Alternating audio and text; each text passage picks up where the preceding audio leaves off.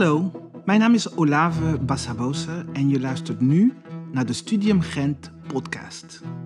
Het Studium Generale Gent is het podium van Hogeschool Gent dat universiteits- en hogeschoolstudenten, docenten en belangstellenden een forum biedt voor reflectie over maatschappij, kunst, cultuur en wetenschap. In nauwe en warme samenwerking met Laurence Hendricks van de vakgroep Volksgezondheid en Eerste Lijnzorg hebben we een aantal wetenschappers van de faculteit Geneeskunde en Gezondheidswetenschappen van de UGent uitgenodigd voor een praatje over hun recente onderzoeken.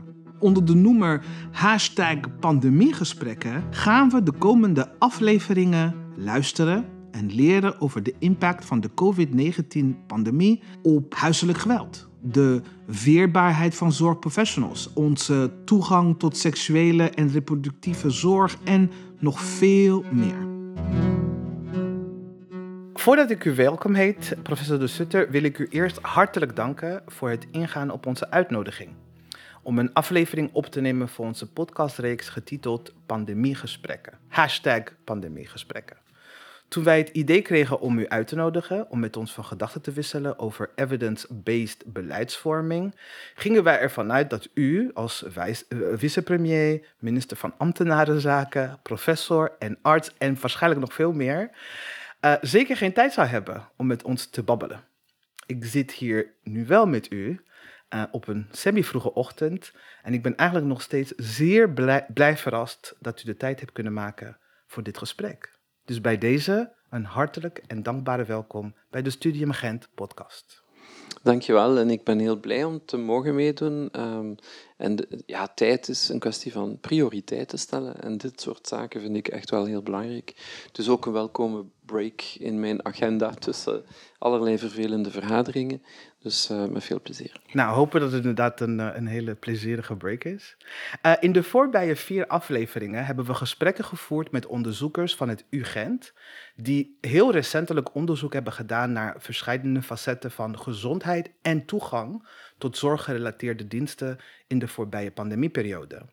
Het zal onze luisteraars al zijn opgevallen dat de onderzoekers telkens hun onderzoeksresultaten toetsen aan bestaande volksgezondheidsbeleid en of voorstellen doen voor vernieuwing of hervorming van dat beleid. Kunt u ons iets vertellen over uw zienswijze op de relatie tussen wetenschappelijk onderzoek en beleid van overheidswegen? Ja, dat is een, een, een hele goede vraag, belangrijke vraag. Uh, wat mij betreft is, uh, is dat essentieel. Zowel beleidsvoorbereidend onderzoek als beleidsevaluerend onderzoek. Hè. Misschien een apart stukje waar we het over kunnen hebben.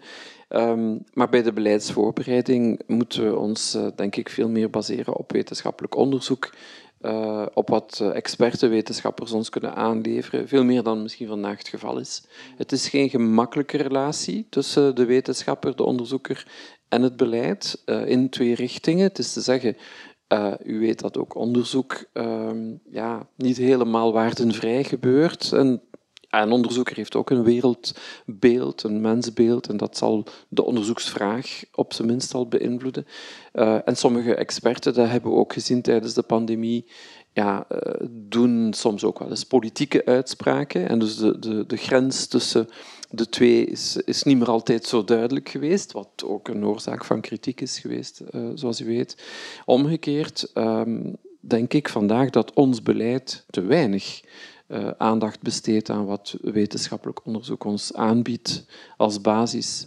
Um, er bestaat zoiets als evidence-based policymaking, een analogie met evidence-based medicine waar we het 40 jaar geleden, geneeskunde werd toen ook uitgevoerd op basis van autoriteit en op basis van ervaring. Eh, je zou kunnen zeggen op basis van opinie, terwijl je eigenlijk op basis van feiten, op basis van onderzoeksresultaten uh, moet handelen, ook in de geneeskunde. Ja, waarom niet in de politieke uh, besluitvorming? Alleen is het zo dat politieke besluitvorming meer in, aan, in aanmerking moet nemen dan alleen maar de zuiver wetenschappelijke gegevens uh, die we nodig hebben, omdat je met andere aspecten ook moet rekening houden. En het voorbeeld van de pandemie is terug een goed voorbeeld.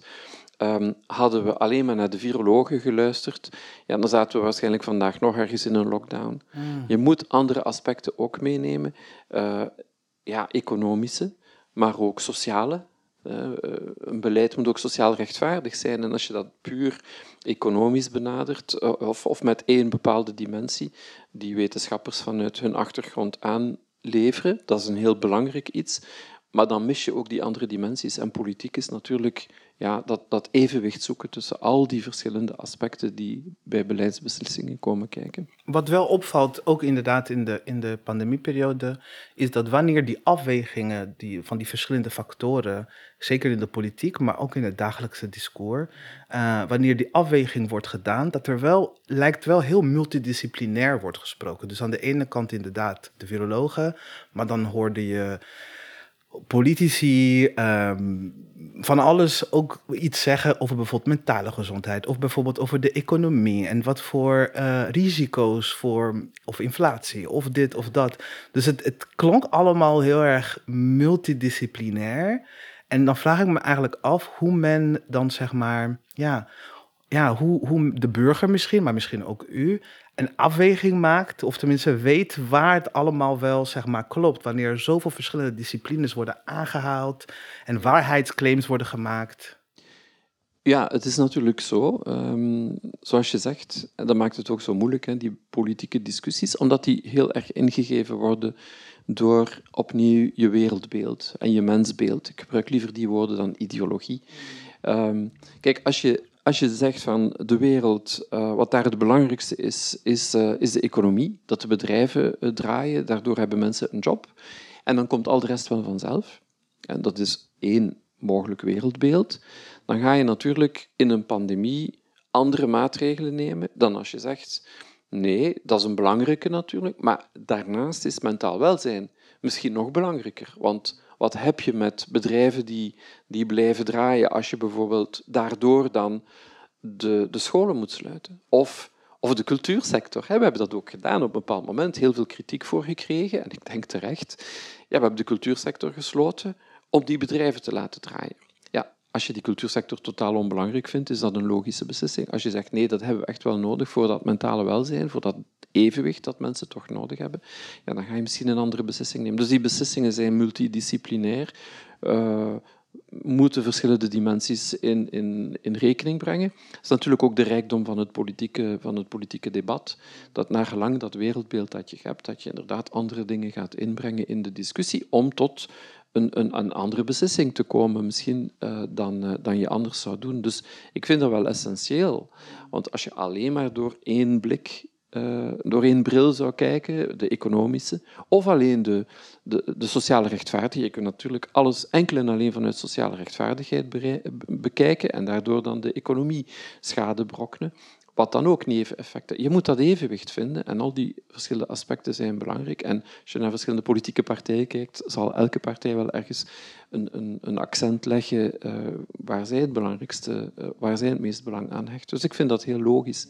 En wetenschap als je één discipline gaat raadplegen, opnieuw de viroloog of de epidemioloog, dan krijg je een andere aanpak dan als je daar ook de psycholoog bij, neemt. Eh, wat we pas in een latere fase hebben gedaan trouwens. We zijn heel erg begonnen met de economische aspecten. Bedrijven moesten sluiten, we moeten die ondersteunen uh, enzovoort. Uh, pas in een tweede fase zijn we naar scholen gaan kijken. In een tweede golf hebben we de scholen niet meer gesloten.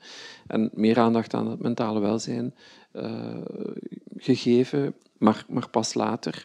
Dus die mix die moet je meenemen. Ook als je evidence-based wil werken. Uh, ook mentaal welzijn kun je wetenschappelijk benaderen. Hè. Je kunt daar ook cijfers uh, op, op kleven en die ook gebruiken in je, in je besluitvorming. Ja. Maar een stapje terug eerst. Ja. Um, over hoe onderzoek en evidence zeg maar, tot, tot de minister komt, of de ambtenaren of uh, de politicus. Um, in een van onze eerste afleveringen spraken we met een onderzoekster die met haar team de opdracht direct kreeg van de minister om hun onderzoek te verrichten.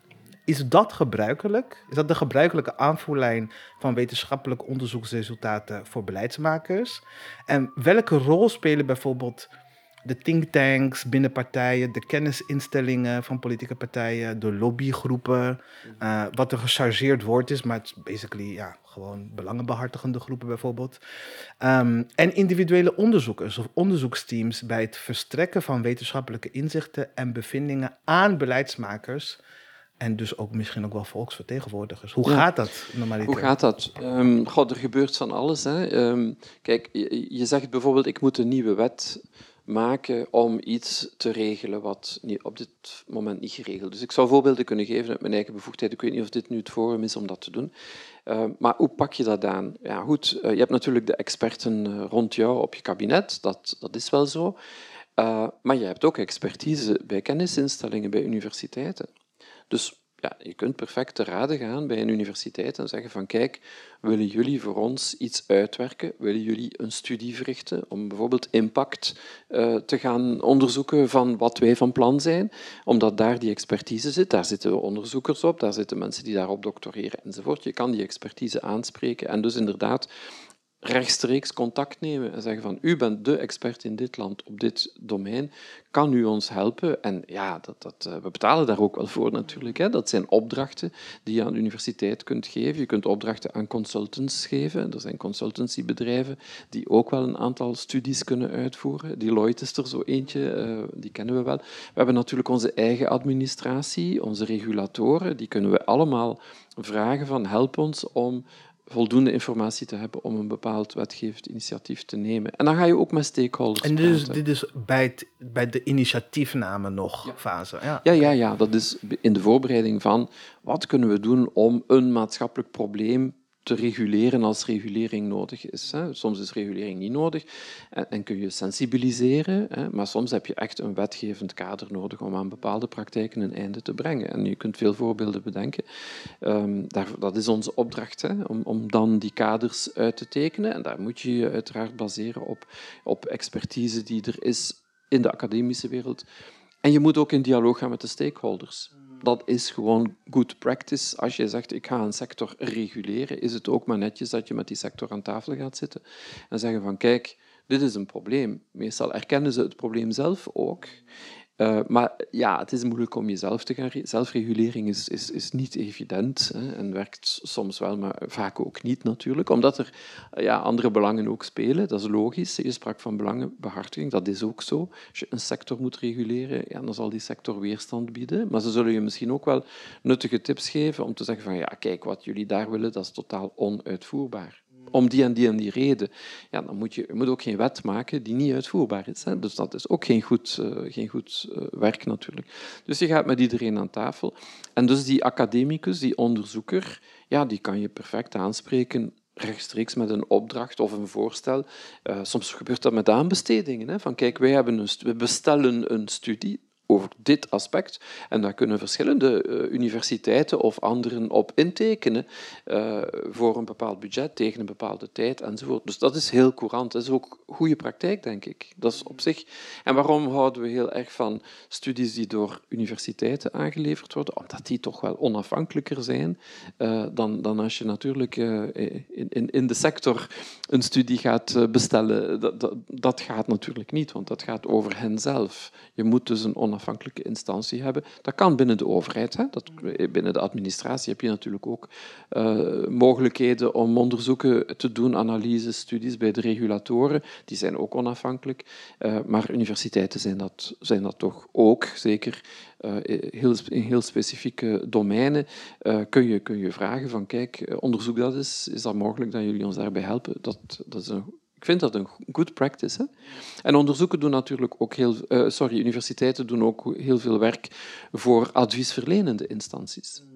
Niet rechtstreeks voor de minister, maar bijvoorbeeld voor de... Ja, als arts uh, heb ik heel lang ook in de Hoge Gezondheidsraad actief geweest. Ja, wij schreven rapporten en wij deden onderzoek uh, voor de minister. Omdat de minister zei ik wil hier een advies over. En dan werd dat door de Hoogezondheidsraad uh, uitgevoerd, uh, terug in samenwerking met experten uit het veld en uit universiteiten. Dus dat, dat, is, dat is een heel normale link en ik denk ook wel een belangrijke en een nodige link. Komt het wel eens voor, en ik vraag dit vooral voor de ambitieuze onderzoeker, die de opdrachten niet wil afwachten, of de en die denkt van, nou, ik wil dit onderzoeken, ik weet, er is geen initiatief voor wetgeving of whatever. En, maar ik wil wel dit onderzoeken en ik wil wel dat de minister hierover weet, mijn resultaten. Hoe gaat dat? Like, hoe, hoe makkelijk krijg je je onderzoeksresultaten, je baanbrekende onderzoeksresultaten bij de minister en krijg je die zover om echt verandering te... Ja, dan moet je, dan moet je lobbyen. Hè. dan word je lobbyist. Um, ik heb daar een heel mooi voorbeeld van. Uh, toen ik uh, aan de andere kant zat als onderzoeker in 2003, hebben wij de terugbetaling van IVF wettelijk kunnen laten regelen. Toen was de minister van Volksgezondheid, Sociale Zaken eigenlijk, uh, Frank van den Broeke, die we nu opnieuw uh, kennen natuurlijk. En toen zijn wij vanuit de sector, vanuit de universitaire instellingen, vanuit de ziekenhuizen, naar hem toegestapt. En we hebben gezegd, kijk, we hebben een, oplossing voor het probleem van de meerlingen. Er waren nogal wat meerlingen na IVF, omdat we veel te veel embryo's terugplaatsten. Omdat we natuurlijk zo hoog mogelijk succescijfers willen bekomen omdat het een dure behandeling was die niet terugbetaald was. Dus we hebben gezegd, kijk, we gaan de terugbetaling uh, vragen en in ruil gaan we minder embryo's terugplaatsen. En dan zijn we ook met, van die meerlingen verlost. En dat, dat, dat zat goed in elkaar. We hadden daar heel wat onderzoek rond gedaan vanuit de ganse sector. Uh, en we zijn daarmee naar de minister gestapt. Uh, ja, je vraagt een afspraak. Hè. Je zegt van ik heb hier een, een heel goed voorstel, dat kan u helpen uh, geld te besparen in uw beleid, een stap vooruit te zetten. Willen we daarover discussiëren? En, en toen is, heeft de minister geluisterd en heeft hij gezegd, het is goed, we gaan dat invoeren. Um, dus je kan als onderzoeker, als je echt een maatschappelijk relevant en dus ook politiek relevant onderzoek hebt, ja, kan je perfect via, uh, je, vraagt een afspraak met de kabinetten, uh, je krijgt heel wat mails van mensen die zeggen, ik heb een goed idee, kunnen we daarover praten. Ik zie die niet altijd zelf, maar ik heb medewerkers die dat, dat kunnen doen. En dan kan ons dat ook wel inspireren om al dan niet een initiatief te nemen of in een lopend initiatief veranderingen aan te brengen. Dat kan je doen. Je kan ook via parlementaire weg gaan, parlementsleden aanspreken die op bepaalde thema's werken, om zo jouw onderzoek als dat maatschappelijk relevant is en politieke actie vraagt om iets te veranderen, ja, dan kunnen parlementsleden ook initiatieven nemen vanuit de meerderheid of vanuit de oppositie. Zo krijg je die dingen wel in beweging. Parlementairen zijn volksvertegenwoordigers, dus die vertegenwoordigen ook de onderzoekers natuurlijk. En um, als parlementslid en nu ook uh, als minister uh, zijn er heel veel mensen die, die mail sturen enzovoort. En niet alles is even ernstig, dat, dat zal wel begrijpen. Maar als er echt een maatschappelijk relevant onderzoeker contact neemt en zegt van ik, ik denk dat ik hier wel een, een voorstel heb om, om, om in jouw beleid een verschil te maken, uh, ja, dan gaan we daar wel naar kijken en luisteren. Ja. Natuurlijk. Dus het advies is, als je een ambitieuze onderzoeker bent en je, je denkt, dit is het, this will make a difference. Ik heb een oplossing voor een Vooral maatschappelijk gewoon probleem. Doen, gewoon mailen. Reach out. Ja. Uh, de politiek, men zegt vaak, politiek staat te ver van de burger. Maar dat is niet zo. Dus we zijn maar één mail, eh, één mail verwijderd van die burger. En veel burgers weten dat goed, want we krijgen per dag 200 mails ongeveer. Uh, niet allemaal met 200 supergoeie onderzoeksvoorstellen uh, om beleid te veranderen, maar bon, ook klachten, ja, dat hoort erbij. En, en wij antwoorden ook op al die mails. Mensen, mensen worden, ja, er wordt echt wel geluisterd. Dat is belangrijk. Oh, ik heb nog wel een paar mails die ik dan moet doen. Mag je doen? Uh, nou, ik, ga een, ik, ik, kom uit Nederland. Misschien hoor je dat al. Ik dacht maar, het al. Ik dacht het al ja. uh, maar in Nederland in de voorbije jaren is gekozen, bewust gekozen voor een politiek en vooral een stimuleringsbeleid waarbij, want u had het over onafhankelijkheid van publieke instellingen, van universiteiten en zo.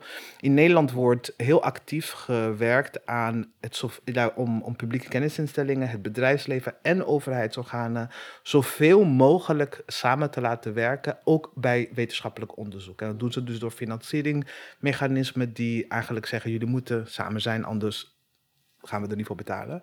En met name ook in de klimaat- en energiesector wordt dat, is dat heel gangbaar geworden. Maar daar is heel wat kritiek op binnen universiteiten en in de academische wereld. Onafhankelijk onderzoek binnen Nederlandse universiteiten zou zowat een fossiele artefact zijn. Ehm, en er wordt publiekelijk getwijfeld aan de integriteit en legitimiteit van wetenschappers en zo ook hun bevindingen. En in de volksmond hoor je, ja, medische wetenschappers zijn in, uh, in bed met big pharma, economische met big banks. Uh, ingenieurs met big, zolang er maar een big bij, bij staat, dan weten we. Uh, is dat ook iets wat in België speelt? Of ja. daar waarvoor gewaakt moet worden? Ja, ik, ik, um, dus die evolutie is er wel. Hè. En dat heeft te maken met het feit dat er alsmaar minder publiek geld voor onderzoek beschikbaar is. Hè. Dus dat is iets waar universiteiten absoluut mee worstelen. Als je wil als onderzoeker uh, onderzoek doen, heb je daar uiteraard middelen voor nodig.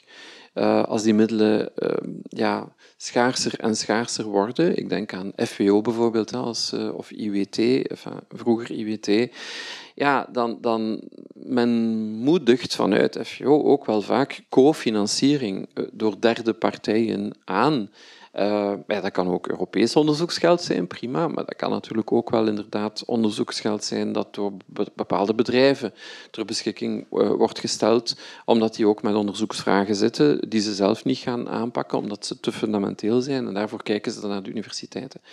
In theorie zou je, zou je zeggen van goed, dat is een interessant model, omdat je dan ook onderzoek gaat doen dat dan meer toegepast zal worden uh, in, in, in, in de samenleving het probleem daarvan is inderdaad dat je het onafhankelijk en het fundamenteel onderzoek daardoor um, benadeelt. Want als jij nu onderzoek doet naar iets waar uh, geen kat van wakker ligt, ja, dan zal die vraag publiek Geen commerciële worden. kat. Geen commerciële kat, ja, ja, maar dus iets wat uh, heel interessant is. En ik ga geen voorbeelden geven, want dan ga ik natuurlijk mensen misschien kwetsen. En dat wil ik niet, want ik vind persoonlijk alle onderzoek interessant. Elke onderzoeksvraag is fundamenteel belangrijk. En zelfs al vinden we ze vandaag niet toepasbaar, misschien wordt ze binnen tien jaar toepasbaar. Dus ik kijk daar toch iets anders naar. Maar natuurlijk, degene die geld op tafel gaat leggen, zeker als dat dan ook nog private partners zijn, ja, die gaan return on investment willen. En die zullen zeggen van, we willen gerust financieren fundamenteel onderzoek waarvan we weten dat de uitkomst ons zal helpen bij het ontwikkelen van een nieuw medicament, bijvoorbeeld. Dat is logisch. En dan kom je inderdaad op de vraag die je stelt, in welke mate stuurt dat dan ook die onderzoeker in welk onderzoek die gaat doen? En met andere woorden, je doet alleen nog onderzoek dat misschien inderdaad commercieel interessant kan zijn. Dat is een verarming. Ik denk dat dat op zich geen goede evolutie is. Dus je moet absoluut ook nog ruimte voorzien voor fundamenteel niet-commercieel onderzoek. Daar ben ik van overtuigd. En dat is de opdracht van de overheid en van de universiteiten. Um, en nog erger natuurlijk, belangenconflicten. Ja, als je zelf als, zelf als onderzoek ergens uh, iets gaat meehelpen ontwikkelen en waarbij je dan een patent neemt en zelf ook begunstigde van dat patent bent, ja, dan heb je natuurlijk op een bepaald moment twee petten op. Hè? En dan wordt, het, uh, dan wordt het ingewikkeld. Daar moet je strikte regels voor afspreken uh, over intellectuele eigendom en, en over ja, de, de, de drive van onderzoekers om al dan niet in het commerciële uh, onderzoek terecht te komen en, en, en daar de belangen ook, of de vruchten dan ook van te plukken. Ja, als ik weet dat ik onderzoek doe als academicus, waar ik later geld kan mee verdienen, dan snap je dat, dat het, dan zit het fout volgens mij. Ik zeg, ja, bedoel, een hele moeilijke discussie en, en die wordt niet vergemakkelijkt door het feit dat de, de, de publieke financiering alsmaar kleiner wordt, omdat de budgetten, ja, ja we leven in moeilijke tijden, dat zal altijd wel zo geweest zijn en dat zal altijd zo blijven. Maar, maar het is een makkelijke way out voor universiteiten en ook voor uh, overheidsinstellingen zoals de FGO om te zeggen, ja, laat de financiering maar komen door, door derden en private partners. Dus dat is een evolutie die ik zelf ook wel uh, goed in de gaten zou houden. Ik zou het niet zwart-wit voorstellen en zeggen het is allemaal verkeerd. Uh, klinische studies van, van uh, ja, fase 3, fase 4 studies van medicamenten die op de markt komen, die moeten ergens uitgetest worden bij patiënten. De, ja, sorry, maar die farmaceutische industrie heeft die patiënten niet. De, de ziekenhuizen en, en de universitaire ziekenhuizen dan, die hebben die wel. Dus het is logisch dat die onderzoeken daar gebeuren. Maar je moet daar heel heel duidelijke afspraken rond maken betreffende belangenconflicten, belang, uh, intellectuele eigendom enzovoort. En daar loopt het soms wel eens fout. En ik ga je nu een vraag stellen die misschien niet helemaal fair is. Hè? En dat is namelijk, dat is een beetje de grotere, ja, misschien een beetje, ja, een beetje ja, unfair. Maar hoe kunnen we het beste omgaan met het groeiende wantrouwen en de diepe achtertocht richting de wetenschap, wetenschappers en beleidsmakers die zich beroepen op de wetenschap? Want ik heb het gevoel dat dat wel, hebben we ook gezien tijdens de pandemie, een soort van explosie daarvan, van uh, uh, ja, je kan ze niet vertrouwen. Hoe kunnen we daar dat is ehm, een, een ongelooflijk belangrijke vraag, die, die uiteraard ook politiek zeer relevant is. Hè? Want uh, je, kan dat natuurlijk doortrekken naar het discours van sommige politieke partijen die dat voeden, hè, dat wantrouwen, en een soort antipolitiek discours voeren ja, je vindt dat nogal vaak uh, bij, bij, eerder populistische politici en bij extreme partijen die het hele systeem in vraag stellen, anti-establishment, het is al fout en wij gaan het beter doen. Dat is een risico voor de democratie, als je het mij vraagt. Hè. Dat is absoluut een hele moeilijke en belangrijke vraag. Ik denk dat wij als beleid opnieuw, elke dag, moeten aantonen dat we ons baseren op de facts en niet op de opinions dat we, dat we de wetenschap als basis gebruiken, dat we goed beleid voeren en dat we dat aantoonbaar maken. Um, maar het wordt alsmaar moeilijker, want alles wordt in vraag gesteld. Als ik zeg, ja, mijn beleid is gebaseerd op deze studie van deze universiteit, ja, en je verwerpt ook wat die universiteit doet en wat die studie inhoudt, ja, dan ga je ook mijn beleid verwerpen natuurlijk. Hè. Dus we zitten echt wel fundamenteel, denk ik, in een soort crisis wat betreft het vertrouwen in de wetenschap er, er bestaat precies naast de wetenschap nu ook iets anders dan de wetenschap, terwijl de wetenschap de manier is om, om de wereld te bekijken. Er, voor mij is er geen andere. Er zijn, je moet alle aspecten meenemen, maar je, moet, je kunt die allemaal wetenschappelijk benaderen. Ik kan een voorbeeld geven. Ik mediteer. Dat kun je perfect neurowetenschappelijk benaderen. Er is geen enkel probleem. Dat is niet iets naast de wetenschap, dat is net zo goed wetenschap. Als je de wetenschap in vraag stelt als fundamentele basis om de wereld te begrijpen en problemen op te lossen, ja, dan keer je terug in een situatie van voor de verlichting, als je het mij vraagt.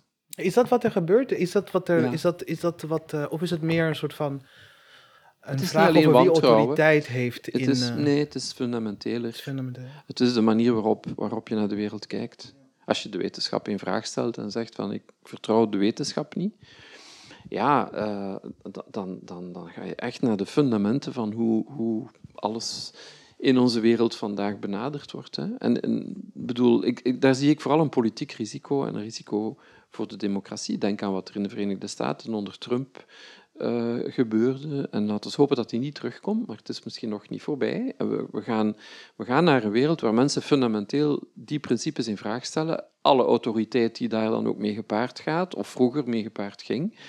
En dat, dat maakt het uh, volgens mij bijzonder uh, gevaarlijk. Maar aan de andere kant van dit vraagstuk is natuurlijk de, wat er in sommige politieke filosofieën wordt, uh, wordt voor gewaarschuwd. Dat we zomaar zouden kunnen landen in een zogeheten technocratie. Technocratie. Maatschappelijke problemen zouden dan effectief gedepolitiseerd worden. Onze samenleving zou overgeleverd worden aan het ongevoelige bewind van experts, ingenieurs, hun modellen en onwrikbare, onwrikbare projecties. Um, vindt u het zinnig om zich zorgen te maken over de opkomst van de technocratie? En hoe bewapenen ze, ja. bewapenen ze daartegen? Ik denk de technocratie dat dat nu net uh, ja, dat, dat, dat, dat dat geen kans maakt vandaag. Net omwille van het feit dat de wetenschap zo gewantrouwd wordt. Dus het staat eigenlijk een beetje in tegenspraak met de vorige vraag. Ik denk dat dat, uh, maar, maar het zou ook niet een goede oplossing zijn. Hè? Dus voor alle duidelijkheid, een technocratie uh, gaat voorbij aan, aan ja, alle andere aspecten die je in de politieke besluitvorming moet meenemen. Dus opnieuw, je kunt iets puur technisch benaderen, puur economisch of op één dimensie maar sociale rechtvaardigheid volledig uh, uit het oog verliezen. Hoe ga je dat dan meenemen? Uh, als je dat al belangrijk zou vinden. Dus in een, een puur technocratisch uh, beleid, daar geloof ik niet in. Dat kan tijdelijk, tijdelijk soms orde brengen in de chaos. We hebben dat gezien zoveel jaar terug in Italië. Toen was er eventjes een technocratische regering om heel wat problemen op te lossen. Maar dat is geen, geen, je kan de zaken niet depolitiseren. Zoals je zelf zegt, politiek is meer dan puur de technocratische oplossing van problemen. Je moet rekening houden met zoveel andere dingen. Liefst ook allemaal zo factueel mogelijk, als je het mij vraagt. Niet vanuit de onderbuik, maar, maar gebaseerd op feiten en op, op, op wetenschap. Je kunt dat allemaal even wetenschappelijk benaderen, maar, maar niet vanuit één dimensie die dan puur technisch uh, zou zijn. En het is dezelfde vraag als je zou vragen aan, uh, moet je als minister van Volksgezondheid, moet je daarvoor een arts zijn? Ja, dat is een vraag. Of moet je als minister van Telecom, uh, moet je dan een telecom-ingenieur zijn? Ja, ik ben geen telecom-ingenieur, ik ben minister van, van Telecom.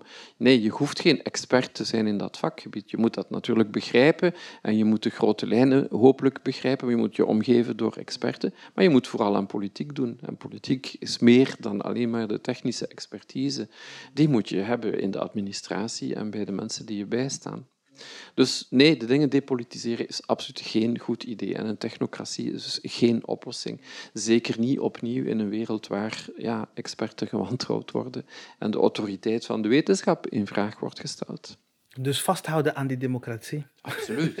dat is eigenlijk bijna de enige... Ja, je kunt zeggen, dat is, uh, er zijn veel nadelen aan de democratie, maar enfin, iemand zei ooit, ik weet niet meer wie, uh, het is het minst slechte systeem wat we hebben om aan politiek te doen en om mensen te vertegenwoordigen. Daar geloof ik vast in. Een van de nadelen is dat we om de zoveel jaar verkiezingen hebben en dat we dus iedere keer opnieuw afgerekend worden op beleid uh, dat we voeren bij de volgende verkiezingen. En dat stuurt natuurlijk ook wel de motivatie van politici in hun beleidsbeslissingen. Dat is ook een van de redenen waarom we veel te weinig aan beleidsevaluatie doen. Dat betekent achteraf gaan kijken van, was dit nu een goede beslissing? Was die wet, is die wet wel, wel, wel oké?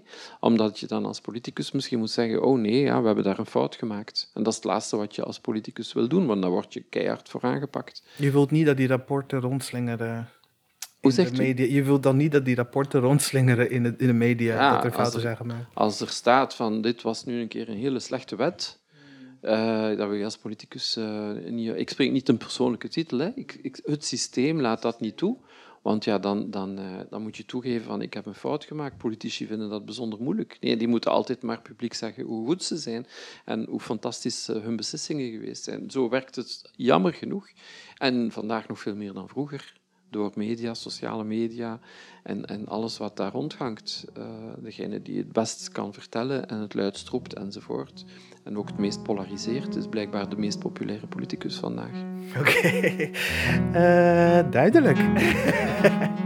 uh, laatste, echt laatste vraag. Um, in de voorbije gesprekken hadden we een aantal van de onderzoekers die, en academici die toch een vorm van angst leken te hebben om zich in te laten met politici en beleidsmakers.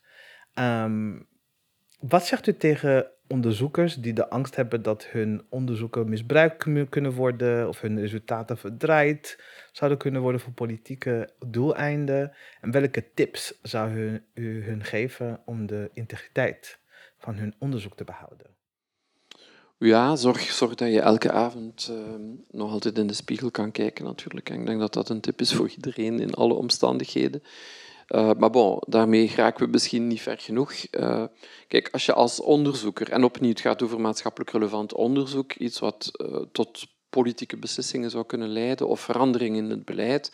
Als je denkt dat je waardevol onderzoek hebt gedaan dat politici kan helpen, reach out, ga daarover praten, uh, overtuig politici dat jouw onderzoeksresultaten zinvol zijn en, en echt een, een, een, een, verandering in het beleid ten goede kunnen teweegbrengen. Uh, natuurlijk, uh, politici zullen het misschien misbruiken, zou ik niet denken, maar, maar niet gebruiken. Die zullen zeggen van ja, ik heb een andere agenda, ik wil helemaal niet meer sociale rechtvaardigheid of herverdeling. Herverdeling is zo'n ideologisch uh, ja, splijtswam in het, in het politieke spectrum natuurlijk. Dus, dus als u zegt, ja, mijn onderzoek gaat tot meer herverdeling leiden als, als je het uitvoert, uh, mijn aanbevelingen, ja, dan ga je bij sommige politici natuurlijk geen gehoor krijgen. Ik zou daar niet bang voor zijn. Misbruik dat, moet ik al eens, zou ik al ver moeten zoeken dat een bepaald onderzoek gewoon misbruikt wordt. Maar misschien zijn daar wel voorbeelden van, dus ik ga dat niet uitsluiten. Ik denk dat onderzoek, ja, je publiceert ook je onderzoek. Hè. Dus alleen normaal gezien gaat je, je onderzoek bekend worden en kan iedereen dat onderzoek gebruiken. Dus politici zullen je onderzoek gebruiken of misbruiken, no matter what. Hè. Je doet ook onderzoek om het bekend te maken, om het gepubliceerd te krijgen. Uh, dus iedereen kan het gebruiken. En dat zal ook gebeuren, niet alleen politici, ook het middenveld, alle stakeholders die bepaalde belangen hebben. Iedereen kan, kan dat onderzoek gebruiken of misbruiken. Um, en en het, het, probleem van dat misbruik en fake news en uh, resultaten verkeerd gaan voorstellen en of, of partiële dingen eruit halen die in je agenda passen en de rest laten vallen, dat is wel iets wat we vandaag de dag veel meer zien dan vroeger. Um, en kun je ook niet echt stoppen, denk ik, toch ook wel? Bedoel, je moet gewoon je werk doen. Nee, als onderzoek, voilà. nee, nee, als duidelijke analyse en hopen dat... Voilà. En dan, voilà, dan ligt daar weer een puzzelstukje op tafel. Iedereen kan dat gebruiken. En als je echt wil dat het op een of andere manier gebruikt wordt zoals jij dat wil, ja, dan moet je de politieke weg volgen, natuurlijk. Ah. Ja, natuurlijk, ja. Ga de politiek in, dat is een goede. Ja, nee, het is evident. Eh, zeker als het gaat om maatschappelijk relevante zaken, sociale rechtvaardigheid, herverdeling, dat zijn hele, hele moeilijke politieke onderwerpen waar heel duidelijke visies over bestaan. En elke onderzoeker zal daar ook wel zijn mening over hebben, lijkt me. Uh, dus, dus de brug tussen wetenschap of, of wetenschapper en politiek is, of die afstand is veel kleiner dan je zou denken. Ik wil u heel erg bedanken voor uw tijd. We hebben echt veel te veel tijd. Nee, nee toch? Veel plezier. Ja? Uh, uiteraard is er nooit echt genoeg tijd om zoiets, uh, zo'n complexe materie volledig uit te diepen. Um, maar wat wij van het Studium Gent gaan doen, is sowieso uw werk en inzet voor impactvolle evidence-based beleid blijven volgen. Beste luisteraars, met deze laatste pandemiegesprek sluiten we ons eerste seizoen af. Deze pandemiegesprekkenreeks was in wezen een proefreeks die we in warme en zorgzame samenwerking met Laurence Hendricks hebben gemaakt. Zij is beleidsadviseur Societal Outreach and Research van het departement Volksgezondheid Eerste Lijn Zorg. En zonder haar enthousiaste steun was het ons nooit gelukt om zulke interessante en gepassioneerde gesprekspartners te vinden. Wij hopen dat onze passie voor kritische kennisproductie, nieuwe perspectieven en uitdagende voorstellen voor verandering goed, zou goed heeft, is vertaald naar het podcastformaat. Onze inziens is dat wel gelukt. Daarom zijn we nu hard aan het werk aan het tweede seizoen in 2023. Ik mag u al verklappen dat onze volgende seizoen de titel The Future is Ecological zal dragen. Haal onze website www.studium gent.be en Instagram studiumgent in de gaten voor updates. Tot luisterend.